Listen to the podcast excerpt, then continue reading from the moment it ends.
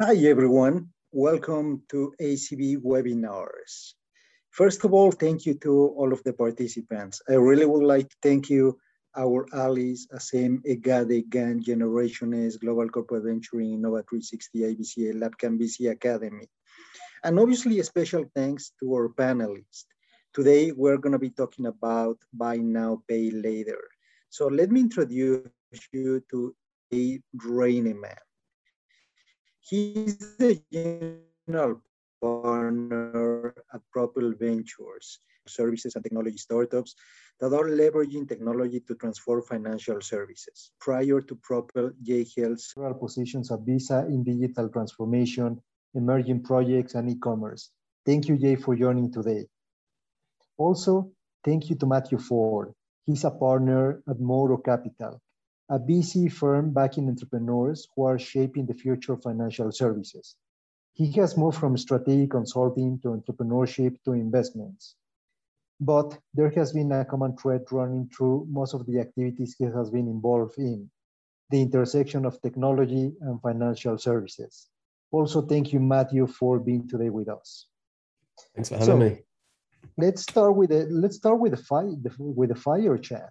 Obviously, there are different types of lending solutions in the market.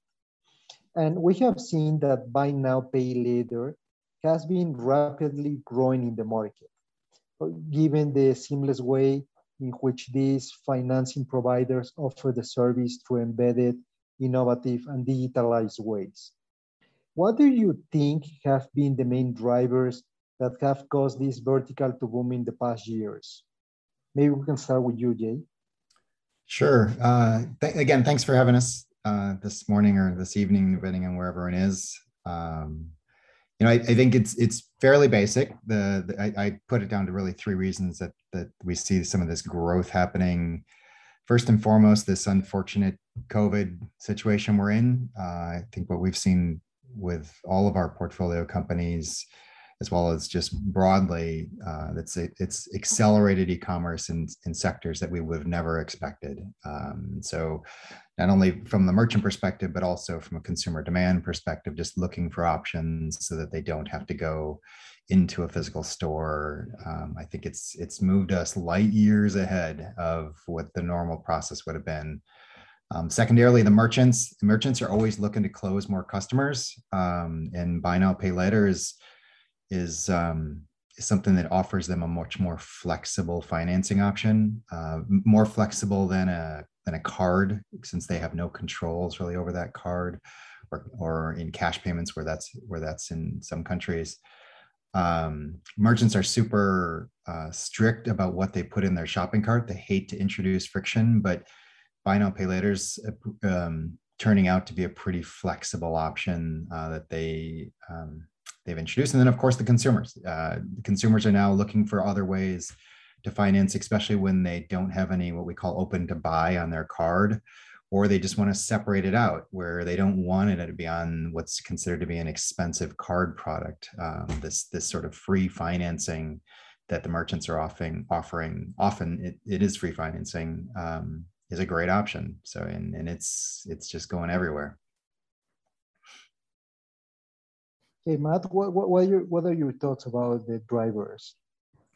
Yeah, I agree with uh, with everything Jay says. Really, I mean, it's although it seems a bit of an overnight success. I mean, the the trends that you've seen have been coming over the last five plus years, though. So COVID has been the accelerant as opposed to the cause, I think, for a lot of this. So without just repeating a lot of what Jay said, I mean, the growth in e-commerce has you know has clearly been the backbone of a lot of that.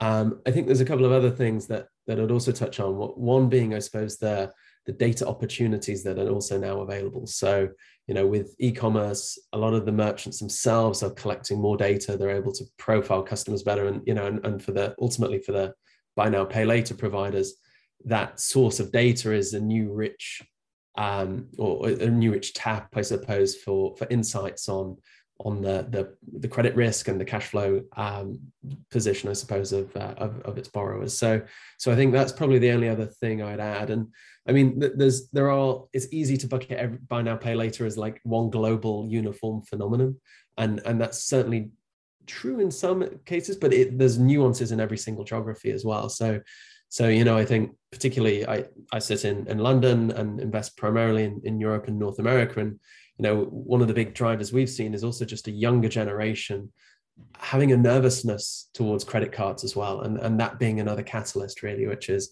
you know, we're not taking credit cards as a younger generation in the same way as, as previous generations were, but we still have the same customer problems, which is short uh, short cash flow sometimes, or you know, an uh, ability to want to buy something and, and maybe take it back and not to have to worry about that. So, uh, so it's filling a gap, I suppose, for those who who are starting to turn away from credit cards. But uh, but yeah, I mean, COVID has been just a huge accelerant, uh, unfortunately, or fortunately, it depends which way you look at it. No, absolutely. I, I, mean, we completely agree with you guys. Obviously, we have COVID, we have e-commerce, we have the data that you can extract in order to really provide the lending to the to the customers. And and that's that's the success of buy now pay later. And another issue that we see is that another driver it's kind of the, capa- the capacity that it has to be embedded into the checkout page making it making it easier more transparent and faster for anyone to buy a product online and don't even pay for it at the moment of the purchase they, they defer that payment and additionally, today buy now, pay later accounts only for two to three percent of the global e-commerce payment. So the, the opportunity is huge. What is the potential to use buy now, pay later outside the e-commerce checkout platforms?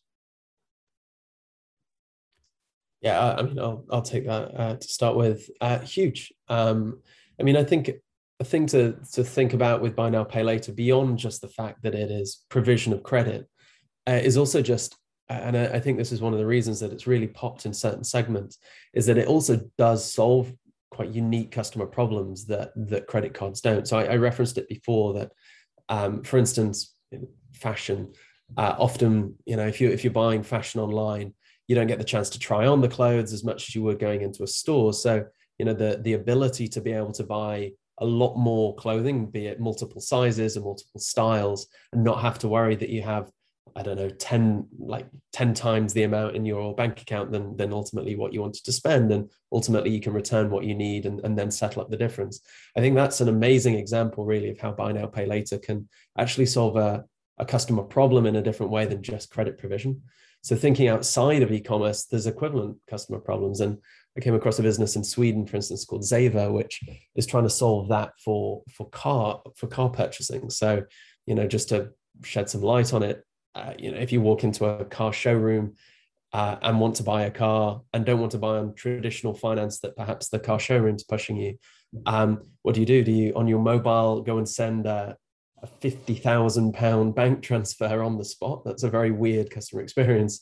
Or do you leave the car in the showroom and then go home and, and think about it and potentially don't purchase the car? So, you know, the customer problem they solve is that you can take the car on the day and then almost have a buy now pay later and pay within seven days. And that again is a really nice example. It's it's not just credit it's actually really thinking about the experience and the customer experience that, that's needed and starting to fit credit in and in more of like a service based way as opposed to just a financial product. So yeah i see huge opportunity just outside of e-commerce I don't know how many people have gone through a car purchase in the US, but the finance department of a car dealership is is the place that you end up spending more time than the actual purchase like with the with the the person showing you the car. It's it's just a horrible experience. Uh, in, in, the you know just to compliment matt the um, in the us we, we've had a company that that went public called GreenSky that was it's a bit older company. They boy i wish i knew how long they've been around. Maybe it's about 10 years now uh, they went public in about three years ago, um, and they started in the offline space. They they were partnering with the home improvement stores and al- allowing a uh, a buy now pay later experience, but it was initiated on a phone uh, at the checkout. So contractors that were helping with with um, their with their customers allowed them to to bring this out to the consumer, and they um, they did quite well. They they I think they had an IPO around four billion dollars in 2018. They they uh, something happened there. I think, and maybe we can talk about this a little bit later, just about these companies scaling. Uh, so that company, uh, GreenSky, just recently got purchased by Goldman for only two billion dollars. So something along the way, and I have some suspect suspicions of what might have happened, but um, but don't know uh, the the full details uh, where they may have run into some hiccups. No, that's good, and I, I do want to to to go back to something that Matt said about how these kind of solutions are um, solving the same problem as the traditional credit, but in a most more subtle uh, way in which you are not uh, per se going through a, a credit card uh, purchase a normal process, but you're still having this uh, this subset of, of, of, of uh, different payments and have it, uh, this credit. Um, and we have actually seen some traditional banks that are entering to the buy now, pay later space. I mean, is there any competitive edge um, vis-a-vis the digital native players that are that, that were the first ones uh, looking and, and, and playing in this in this in this market? You know, I think the the biggest competitive advantage the banks have is, of course, just their cheap cheap and regular cost of capital. Um, that's been the challenge with all the uh, alternative or, or, tech lenders out there, including the buy now, pay later space. And maybe that's part of the reason that Goldman was the buyer here, just because they do have access to cheap capital.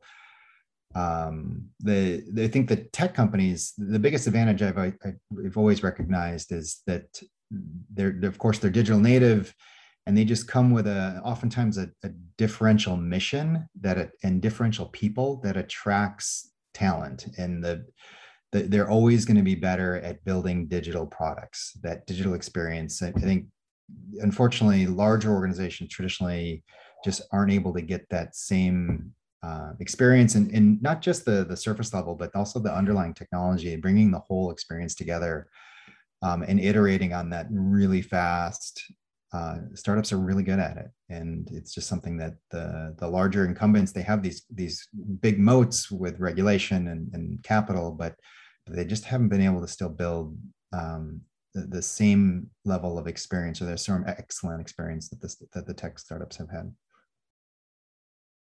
Yeah, completely completely agree. And I suppose that the other thing, which I think is a pretty interesting trend, is if you look at Affirm and Klarna and some of the really really big players that are out there, they're not just providing credit in the background. Like they are building consumer brand. They are building a young, modern, I mean, Klarna has Snoop Dogg as you know as it's as as one of the people who's advertising. They're building a really strong consumer brand, and you know, going back to one of the things I was saying before of, of younger consumers turning away from credit cards, not not completely, but there's definitely that shift um, and a suspicion towards and, and and dislike, I suppose, sometimes of, of the old of the old incumbents. Um, I think that brand aspect and, and the ability to capture younger consumers with a different message, with a different style and tone, and then start to then cross sell other products beyond buy, buy now pay later is also a massive opportunity. So I think you know if your if your only fight against an incumbent is can you get the cost of funds as low as them, you're probably going to lose. If you can build like an amazing brand and experience and product and as jay said like that fintechs will will always build a better product probably than the incumbents you know just given the ta- talent that they can attract then um then yeah they can definitely hold advantage versus an incumbent. Yeah absolutely. And definitely also adding to the the fact that these younger generations each time uh, capture uh, or have a higher purchasing power so this also uh, helps this industry to thrive and this vertical to be each each time more exciting. I, I do agree on that. Uh, and just touching into the point of the business model of how these companies are generating revenue, since I mean you already said that some of the times these are um, free credits, you, you, don't have an interest rate of then the, the, the provider the provider of the of the lending uh, is actually purchasing the the ticket at a discount.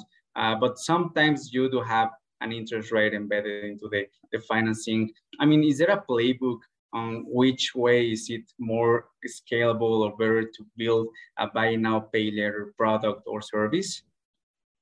Perhaps we can start with you, Jay.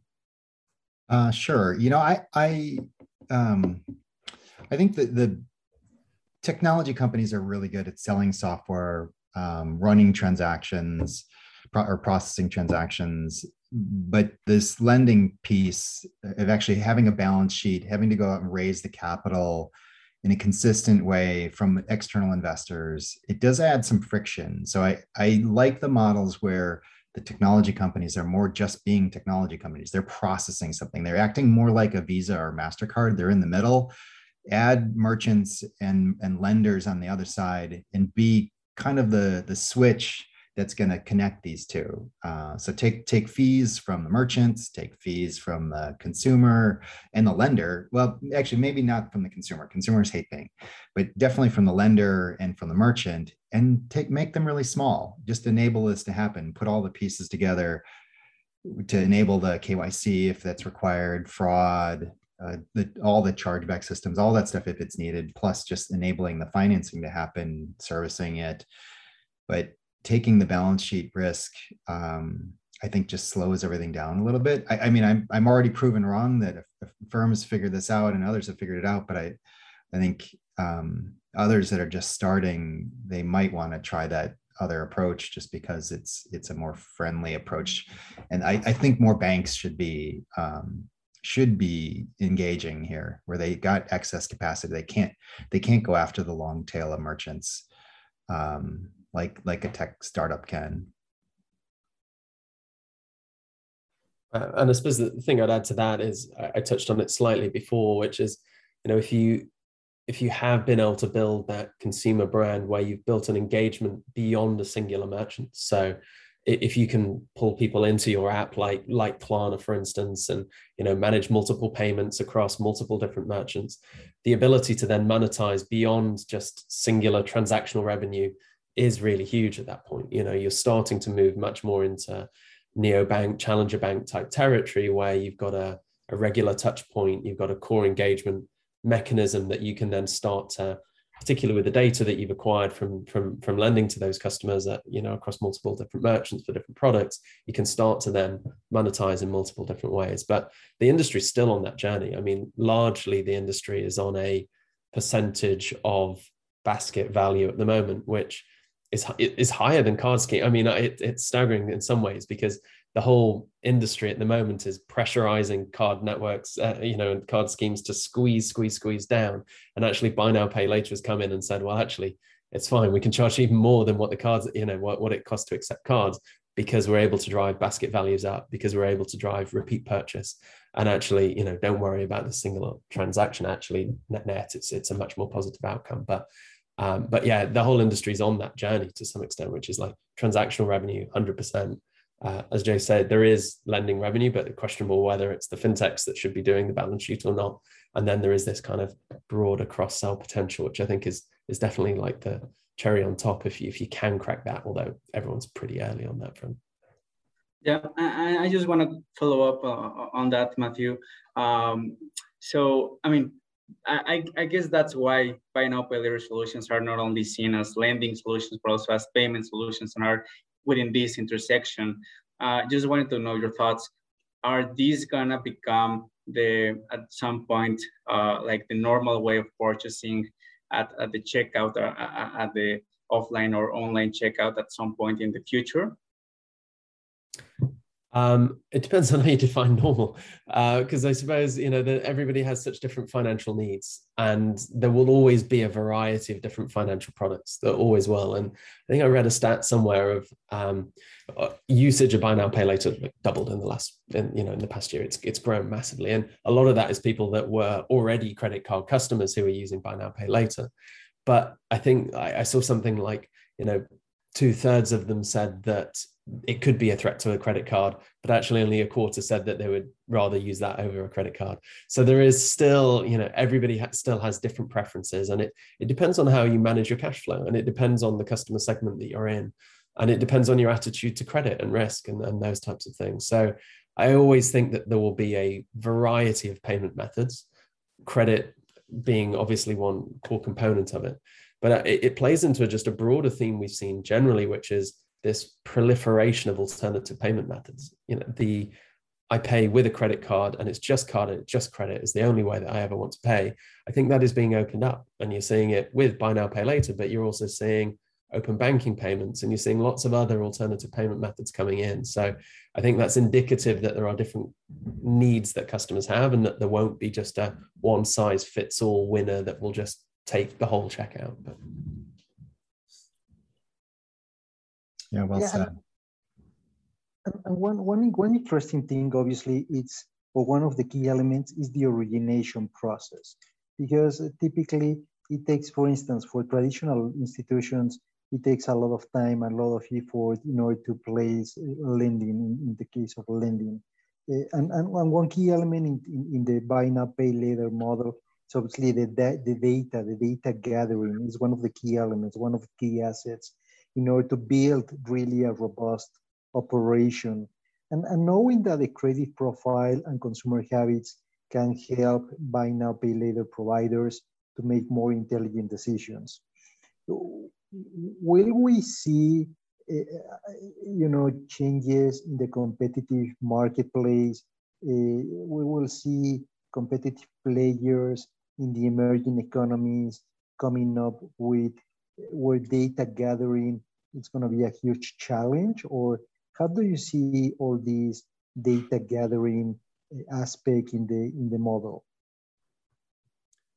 You know from my perspective i, I think the some of the challenges the incumbents have uh, if we start there it, it's not necessarily about the data gathering it's just it, or it, it is but it's because that they're still requiring physical documents and they haven't they haven't built the processes to intake the the underwriting and, and underwriting i think is primarily very simple. Like what people are using in, in buy now, pay later versus banks, there's not much difference there. People talk about alternative data sources, but at the end of the day, people are looking for a couple of things. Do they have the capacity to pay, the willingness to pay? And sometimes there's some unique insight if you're a uh, a large retailer and you have insight that they are a regular customer and it looks like they're buying things that that um, might mean that they're they're going to be able to pay but it's really hard to do that unless you really just have the basics. And so i think the tech startups have mostly just built processes that are much easier for people to give that data.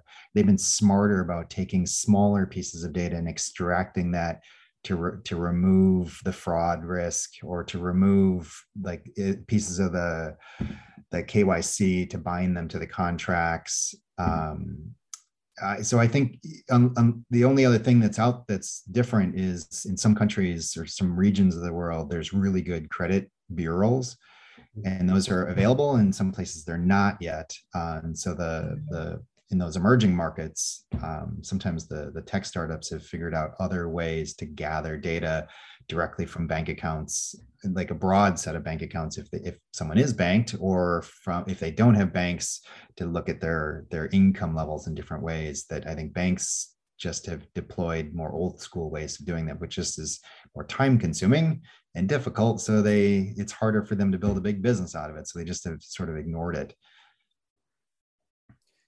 Yeah, I, I agree. I don't I don't see data sources as particularly like a complete blocker for one particular region. And and I think going back to one of the things I was saying before, there are nuances region by region and positively and negatively. So sure, there might be areas where traditional credit bureau data and and and, and a lot of BN uh, buy now pay later solutions don't even call a hard credit score. You know, they do, just do a soft check in those markets. So I think you know sometimes you've got a weakness from a data perspective, but but sometimes you've actually got a huge advantage. So there's lots of markets where well, there's many markets where actually buy now, pay later is a completely new, it, it requires a behavioral change. It, it, requires a new way of taking credit and a new way of checking out. And like behaviors are some of the hardest things to change for consumers. Where actually in some emerging markets and, and like there are actually behaviors that already exist that very closely align to buy now pay later so there's like layaway for instance in, in you know in, in latam which which actually is not that different from buy now pay later although you don't take away the product on the day but you know there's already a, a, a behavior that's similar so so i think there's pros and cons and uh, and uh, data it isn't a one size fits all. If there's not good data then you can't enter it. You know i think there's there's um, many pros and cons to different regions.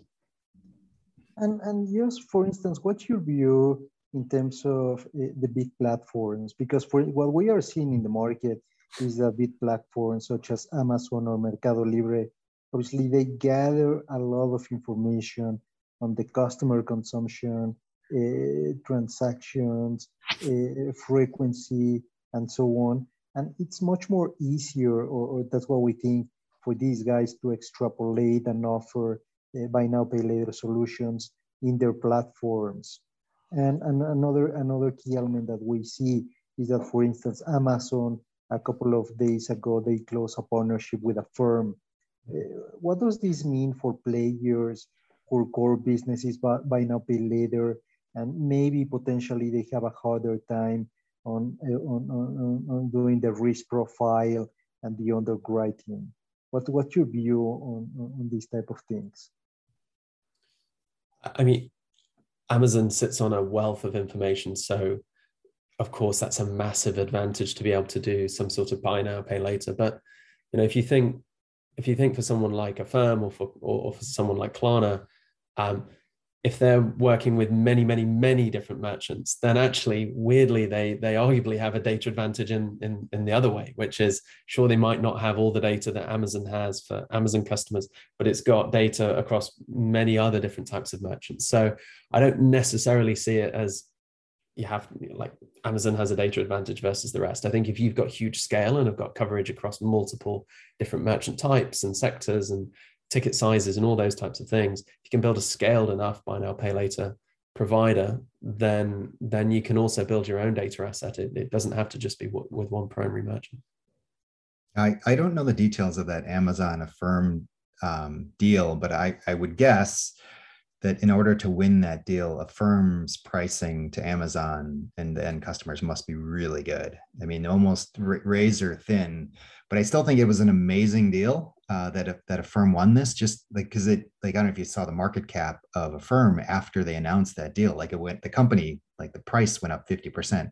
Like they just they just got another ten billion dollars worth of market cap. So whatever sort of razor thin margin they made on the on the Amazon sort of transaction business, uh, they just made up a massive amount just because their market cap just funded it.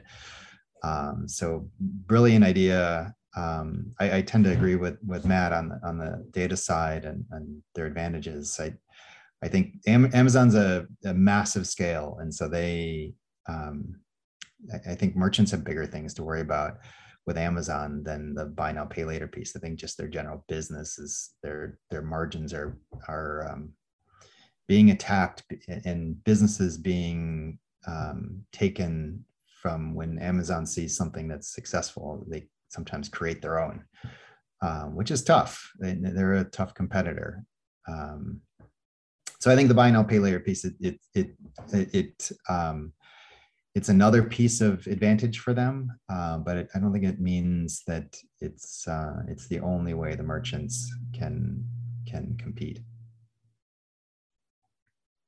Good. And now I want to talk about some of the inherent risks that these kind of solutions might bring um, uh, to the to the table. And basically, I mean, we have the the risk of uh, just not paying the default risk uh, for sure. But I mean, it is also, I mean, uh, it's also known that it is so easy to to to to generate or, or to apply for any buy now pay later solution because it's just at the checkout and it's so easy to understand and so flexible and so transparent that you might not even be aware that you are entering to a buy now pay later scheme in, in at some sometimes and just uh, enter into that. I mean, are, do you are, do you look at any operative risks within the model that uh, new players or already players that are entering this this space have to be aware of? You know, I, I think there um, there can be risks here, but uh, Darwin will will clear those those companies out that aren't that aren't appropriately measuring the risk. But I think one of the other sort of more fundamental issues with with the buy now pay later technology solutions is that when they're going out and raising capital, they got to raise capital from investors or, or lenders that are looking for a certain yield, and then the the startup has to go out and profile these customers, and, and they need to be able to meet the, the expectation of that yield. Uh, and if they can't do it, they won't get any more capital. Uh, and so in order to oftentimes um, meet that yield, they they may be taking credit that's a little bit less than um, people that are that are a bit less desirable. Um, but they need to be smarter at at underwriting those than a bank would. Um, it's just precarious. Like if they can if they can do that well. Um, but the big ones, like they figured out, and and I and this is also where I think having the banks or lending groups or installment groups, guys that do buy now, pay later, or, or, leasing, like offering all sorts of different types of lenders in more like a visa model where there's multiple levels of credit. So the person that's at the prime versus subprime versus versus uh, below prime, like or at prime, like you want a lender to be matched up to each risk profile. It's hard for a tech startup to match all profiles of the customer. Yeah, and we are still really early in the cycle. I mean, this is the thing about credit is you kind of have to go through a few cycles to really understand like how it, it's it's very easy to assess credit in the good times. It's it, you, you kind of learn whether a model works in the bad times, and I think that is going to be one of the questions really, which is have uh, have the buy now pay later providers got it right? I mean, there are some worrying stats this past year, given the boom. I, I think I read somewhere that like a third of people in the US who've who've used buy now pay later have have missed some form of payment. So I mean there are some early warning signs there, and you know, and I, I don't think we're fully going to know yet, which is which is also uh, slightly concerning. But I suppose there's this is probably a really unfair comparison, but you know I also look at um, alternative lenders in the past that have perhaps uh, pushed alternative data sets or underwriting, you know, push the boundaries on underwriting and and uh, payday loans in the UK, for instance, is a, it's uh, as I say, it's a very unfair comparison, but um, was an, an interesting model in its own right because very different customer problem, very different, uh, very different product, but um, it was also actually the regulator that stepped in that uh, that caused problems for those for those businesses. So it wasn't just the fact that you know customers were defaulting because they were arguably pricing the risk correctly. They were charging extortionate fees, but they were pricing the risk correctly. And the regulator stepped in and said, actually, you know, you're going to cap your fees. And all of a sudden, that just made it almost so so hard for the payday lenders to to operate because they just couldn't handle the risk of, of the type of customer.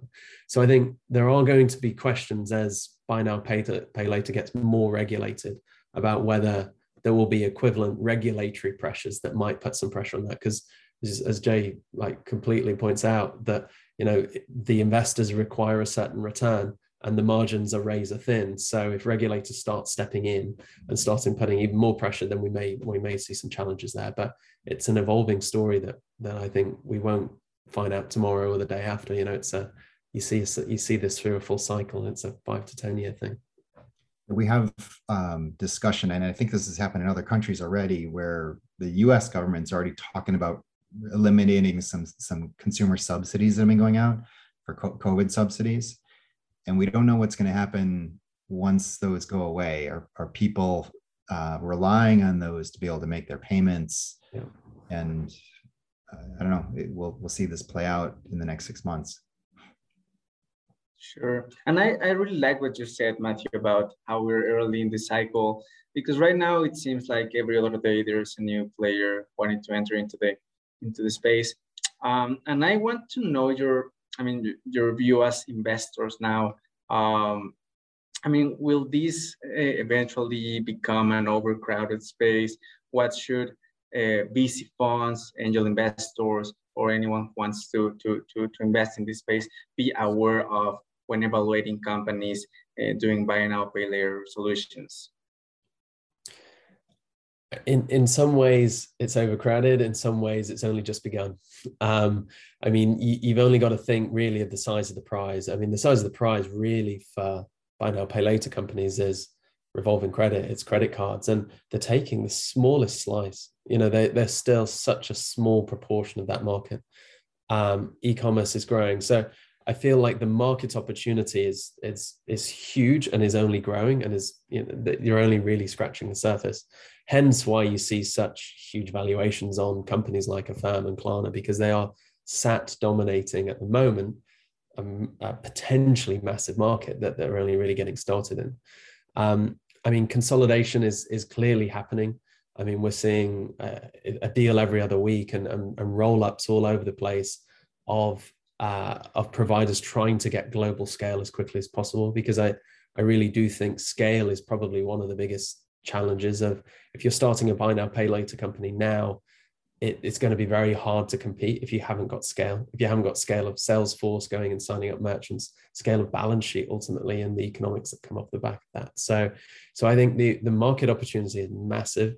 I think it's uh I, yeah i think it would be hard to start a new one with a generic offering but there's still uh, some of the stuff we were touching on earlier there's still loads of opportunities outside of just e-commerce checkout buy now pay later. I mean there are so many other use cases where if you can create the right user journey and create the right product for that there's tons of opportunity there.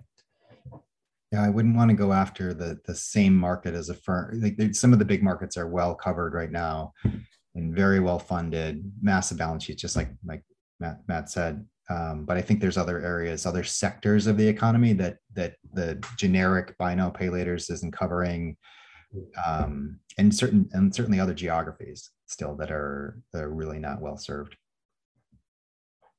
But just just going back to what you mentioned, Matt, is it really buy now pay later? Uh, is it really competing versus cards, credit cards, or, or not really? Because for instance, in, in Europe, the usual way to pay uh, at the point of sale might be buy now pay later. In the US and Latam, we typically use credit cards at the point of sale. And obviously it, it might be changing and it will change in the coming years. Do you see a competition between cards and buy now, pay later? Or just a, you know, what, what, what are your views on that? It was probably a blanket statement because it is geography by geography, but um, I mean, absolutely they're competing against cards, but absolutely they're competing against cash and all payment methods ultimately. You know it is it is understanding the way that consumers want to pay and and and so i think all payment methods are theoretically a competitor to buy now pay later. And you know i think it comes into a bigger trend that i touched on earlier which is this fragmentation of payment method which is ultimately about the battle for the checkout i mean uh, it's it, there's some amazing screenshots if you see on merchants at the moment of like the 15 different ways in which you can pay. And sometimes they've even got like five buy now, pay later companies all sat on the same checkout page. It's crazy at the moment because there's so many alternatives and so many options for a lot of merchants. Um, so I think actually, really, what you're doing is you're competing for checkout. You're competing for the the ability to to manage the payment for the consumer, and that inevitably competes against the cards. It competes against debit. You know, it, it isn't just a credit um, a credit competition. Um, but I think, yeah, it was a bit of a blanket statement about credit cards. But I mean, credit cards is probably the most comparable market, and it, it is just it just dwarfs buy now pay later at the moment. So it, it does show how how much opportunity there still is out there. Yeah, do you have a different view? I, credit cards are the incumbent. I mean, when people have them, um, and and it just like Matthew was saying, I think really, I mean, there there's a contingent of, of people that believe in these cards and are happy with them. They have credit open, but then there's also a younger, and not just younger, but there's a set of pop, the population that prefers to not use their credit card, even though they have it. They, it's perceived as expensive. They don't want to. They want to use it for something else. Um, it, there's still even concerns about putting their, your credit card online. Like people still have that issue where they just don't want to use it because they think it's going to get stolen. And having this other alternative, which is perceived to be a little bit safer and cheaper, uh, is what's hitting. So, it, so it's about trying to find that that um, uh, meeting that consumer demand of like what do they want to do, and so merchants are testing lots of different things right now. Uh, and yeah, the the people that have credit cards, there, there's certainly some competition um, that buy now pay later is replacing that in some cases. But yeah, definitely um, case by case and country by country and merchant type and boy, it's it's still TBD, I think.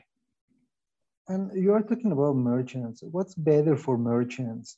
Because some merchants they do have retail store cards and, and sometimes it might reduce the profitability if the customer uses a car, a credit card at the point of sale. What, what's better for merchants? uh, having their own retail store card uh, or using independent companies that provide buy now pay later options yeah, I think that also depends on st- scale. Um, sometimes those retail cards, if the retailer is big enough and they have a big enough card portfolio, well managed, then yes, that can be the, the best option. Um, but that's that's hard usually. I mean, merchants haven't been great at building those those programs. Like there's there is some exceptions. Like in, in Mexico, Coppel I think, has done a great job um, because they've got scale. They've got like financial services is a serious business for them. Uh, they've got uh, don't I think they have a bank too, which which of course helps. Um, but when you're a smaller merchant, that's just not an option. And, and the cost of the, the way you can structure buy now pay later from a cost from a merchant perspective, even with you doing a promotional like sort of zero percent financing for six months, can almost be the equivalent of taking a card at two two and a half percent for for it, it's almost the same transaction cost. So I think it's almost equivalent. And in, in this case, the buy now pay later does offer some more flexibility to offer that 0% or, or super low financing uh, over a short amount of time. Where in cards, oftentimes in, in some markets, their acceptance rate because of the fear in the system of fraud is so low that they just need to get these these these consumers through the through the process and the buy now pay later is, is now sometimes a, an easier option.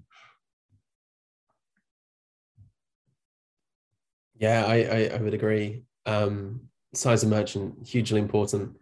Um, but i mean if if you think at the smaller end at smaller merchant end well at the larger merchant end clearly like engaging with your customers keeping hold of them, etc., really important. But at the smaller end, sometimes it's just about credibility. And you know, if you're actually offering a really credible um, uh, buy now pay later service as well, it, it can add, actually add credibility for a small merchant. Not not just um, you know, it's not necessarily about losing an engagement opportunity. It's actually building credibility as a small merchant.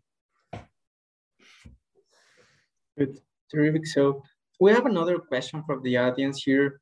Uh, so besides the obvious, uh, meaning merchant payment solutions and the funds, what satellite solutions do you think are emerging with uh, this buy now pay later wave? I suppose it depends what you mean by satellite solutions. Um, I mean, I, have touched on it before. I mean, Klarna has definitely um, explored the broader banking opportunity. You know, it, it, it that, so I think whether you call that satellite opportunities or not, I mean, if you have an app that you can see all the different um, uh, products that you've bought, you can see what's owed and when it isn't. You could certainly then start to think about you know other credit products that you could offer, potentially even debit products that you could offer. You can start to build a much broader banking banking opportunity. I mean, I've touched on that before, but it depends what you mean by satellite opportunities. Um, but I mean, you know, in the battle for the checkout, if if one of these buy now pay later providers actually starts to then really own the checkout experience there's a ton of opportunity there as well. It isn't just about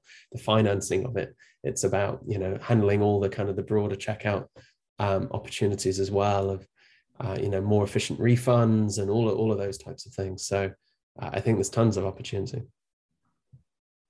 Maybe the only thing to add I, I, think i touched on this a little bit before but i think there's there's other sectors of the economy that that still are um, not well served in health healthcare being a, a massive one and, and, there's even pieces within healthcare if you're you're at a dentist office and you're having more of a serious like teeth tooth extraction or teeth replacement or if you're in you need some certain types of drugs because of some sort of treatment you're on all of these things are very expensive and sometimes they're, they're these kinds of um, we call them merchants they're they're really not set up very well to be online. They're mostly offline processes. Um, they're really not covered well. And they all sometimes have unique needs depending on insurance systems being able to to mitigate between what part goes to insurance versus what will be financed. There's there's uh, co- sometimes in some markets a copay versus what the insurance company should pay. It's more complicated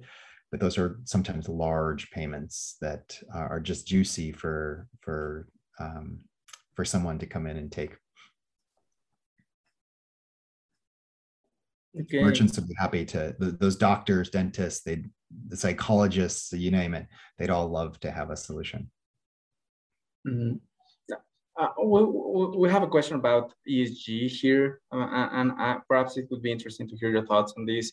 So, are the, does buy now pay later fit into the ESG mandate? For example, you as, as, as, as a fund, I mean, is in the sense that is rising consumer debt is desirable, socially optimal uh, in terms of when you are doing this evaluation and, and portfolio construction? Boy, uh, you know, I, it hasn't been a factor in our decision making in when we're, when we're looking at lenders or technology players that are doing lending. Uh, we haven't considered sustainable finance as, as part of the, the ESG mandates.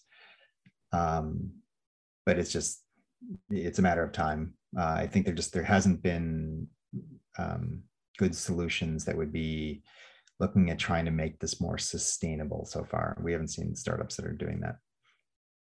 Maybe an opportunity. Any, any thoughts, Matt? Um, yeah, I, it, it, it depends on how you look at it. So, I mean, when we look at an investment, we we we obviously consider ESG impacts uh, of uh, you know of any um, investment that we do. I mean, there's arguments both ways in buy now pay later to, to be completely candid i mean there is it and it depends which side of the fence you sit on um, i mean in many ways it is enabling access to credit for people that had perhaps been historically unable to access credit. And credit is often deemed a dirty word by many people but it, it, credit can be can be an enabler. You know if it is buy now pay later for renovations on a home that can you know make where you live a better place and build wealth in your property and all these types of things like credit can be a really great enabler in life. So you know if you are using different data sets and serving different customer types that perhaps are excluded and can't get a credit card or you know don't you know, don't want to take finance in a, in a, in, a, in another way then then it can be an enabler. Um, if it is irresponsible you know no checking of the credit file and lending to those who have cash flow problems and are just piling up debt and, and, and pushing pushing customers into an even bigger problem clearly that's a that, that's a poor situation to be in. And you know it's it's very hard. I mean it's it's a nuanced debate. And i think it uh, you know i i don't believe yet that well there hasn't been one giant blow up yet. Um, you know and I, I mentioned payday lending and um, you know earlier in the conversation. And you know payday lending I remember when it first came out, there were there were some impact funds that invested in payday payday lending at the time. You know, in, on on the on the premise that it was about enabling access to credit. We know where that ended up in from payday lending perspective. So it's a tricky one. It's a difficult one, um, and I, you know, and I think there's a philosophical debate on both sides. But um, but ultimately, it's about responsible lending, and it's a it should all credit should be an enabler. No, you know, credit should never be started or set out as as a a slippery slope to something. Um, and you know, and and credit cards have historically proven to be a challenge for some consumer segments, and buy, now pay later could be a more effective way of it not just being a forever revolving line, but a more kind of structured, controlling uh, way that you can control your access to credit. So uh, it's a tricky one. And, and for instance, uh, obviously buy now pay later, it's a, it's a new tool that it's developing, that it's growing, and, and, and right now it's used especially or targeted for individuals, for consumers. Can we apply buy now, pay later as a B2B solution, or it's mainly a B2C way of financing? Yeah, nothing, nothing holding it back uh, to be a, buy, a B2B solution either, from my perspective. No, and we're already seeing it. I mean, we're already seeing companies pop up as B2B buy now, pay later uh, solutions. Um, it makes sense for certain types of goods and certain types of businesses uh, within a broader suite of other of other uh, financing instruments out there. So absolutely. Okay, great, thank you. So let's let's start wrapping up, Jay and Matt. Uh, we want to know and hear your last thoughts on this great conversation. So, so what's what's next in the space? What are you excited about? Um, any any final thoughts that you can give us about this whole um, uh, this whole new space uh, that is growing and will definitely uh, continue to make a huge impact. I mean, I, I, I, can kick off. I mean, I think I think that we're at an interesting moment now as well because there's um, there's kind of an evolution of buy now pay later, and it arguably isn't buy now pay later, but the incumbents certainly are kind of using it uh, or using the term buy now pay later um, of uh, credit cards that also add installments onto onto the back of it, or kind of post purchase financing that that's akin to buy now pay later. So I think you start going to start to see some of that, but actually you've got lots of new challenges coming in. So in the UK, Curve, uh, which is a, a Mouro uh, portfolio company, is launching Curve Flex, which is a post purchase um, flexible solution. You've got Monzo who've, and Revolut who have also announced that they're offering that as well. So I think that's going to be a very interesting space because for me, they solve slightly different problems. It isn't necessarily about at checkout making it as simple as possible. It's about more kind of retrospectively managing your cash flow and, and if you see a lumpiness in your cash flow potentially spreading out certain payments. But i think where those two markets start to intersect will be a really interesting one because you know the the pre-purchase and the post-purchase are, are definitely going to come to a head. So so i think that's a really interesting space to look out for uh, ju- just simply the number of solutions that are all coming out at exactly the same time and you know and, and, and what that means for consumers and you know who, who will make the best job of that. There, uh, maybe just to add at the macro level, um, there's a tremendous amount of capital right now seeking yield out there. Um, institutional investors are looking for places to put adventures, turning out to be a good place uh, globally uh, because there's there's better yields coming out of there. Where in some places in the world there's there's zero percent interest rates or below zero um, because of that effect the, and, and because of some of these massive numbers that we're seeing both in the IPOs or even acquisitions, what Square did, what PayPal has done uh, just recently, um, Goldman, you name it, like these these billion dollar, multi-billion, tens of billions dollar numbers that are coming out you're going to see more entrepreneurs uh, that are interested in building nuances of the space. They'll, they're always going to be creative in finding the next place where there's customer um, uh, problems, and and that kind of customer could be still could be the retail consumer, but it could be an SME, uh, could be I don't know. We'll see enterprises, all different sectors. So um, I think we'll we'll continue to see more and more innovation in the space just because there's going to be capital out there and people that are uh, going to take advantage of that. Great. And just final question. As far as investing in, in buy now, pay later, what would be your advice? Uh, I, I think in all financial services, um, look for a blend of people that understand if they are a lender look for people that understand how to do lending uh, that are in a more traditional way but also open to uh, improving that from a technology perspective um, and look for some place look for the the green space uh, where there's opportunity. Yeah i completely agree on the green space because there's plenty out there still. Um, and it's it's finding teams that that really get the industries that they're going after as well. And you know, I touched on it earlier that I think we mentioned cars. I mean, there's there's some amazing like user journeys that if you really are embedded in a particular industry and, and know that pain point, there's some big businesses to be built from a, um, a buy now pay to buy later perspective. So yeah, find the green space and don't just try and build another Klarna. Terrific. Thanks so much, uh, guys. We have reached the end of, of the webinar. Thank you everyone for attending.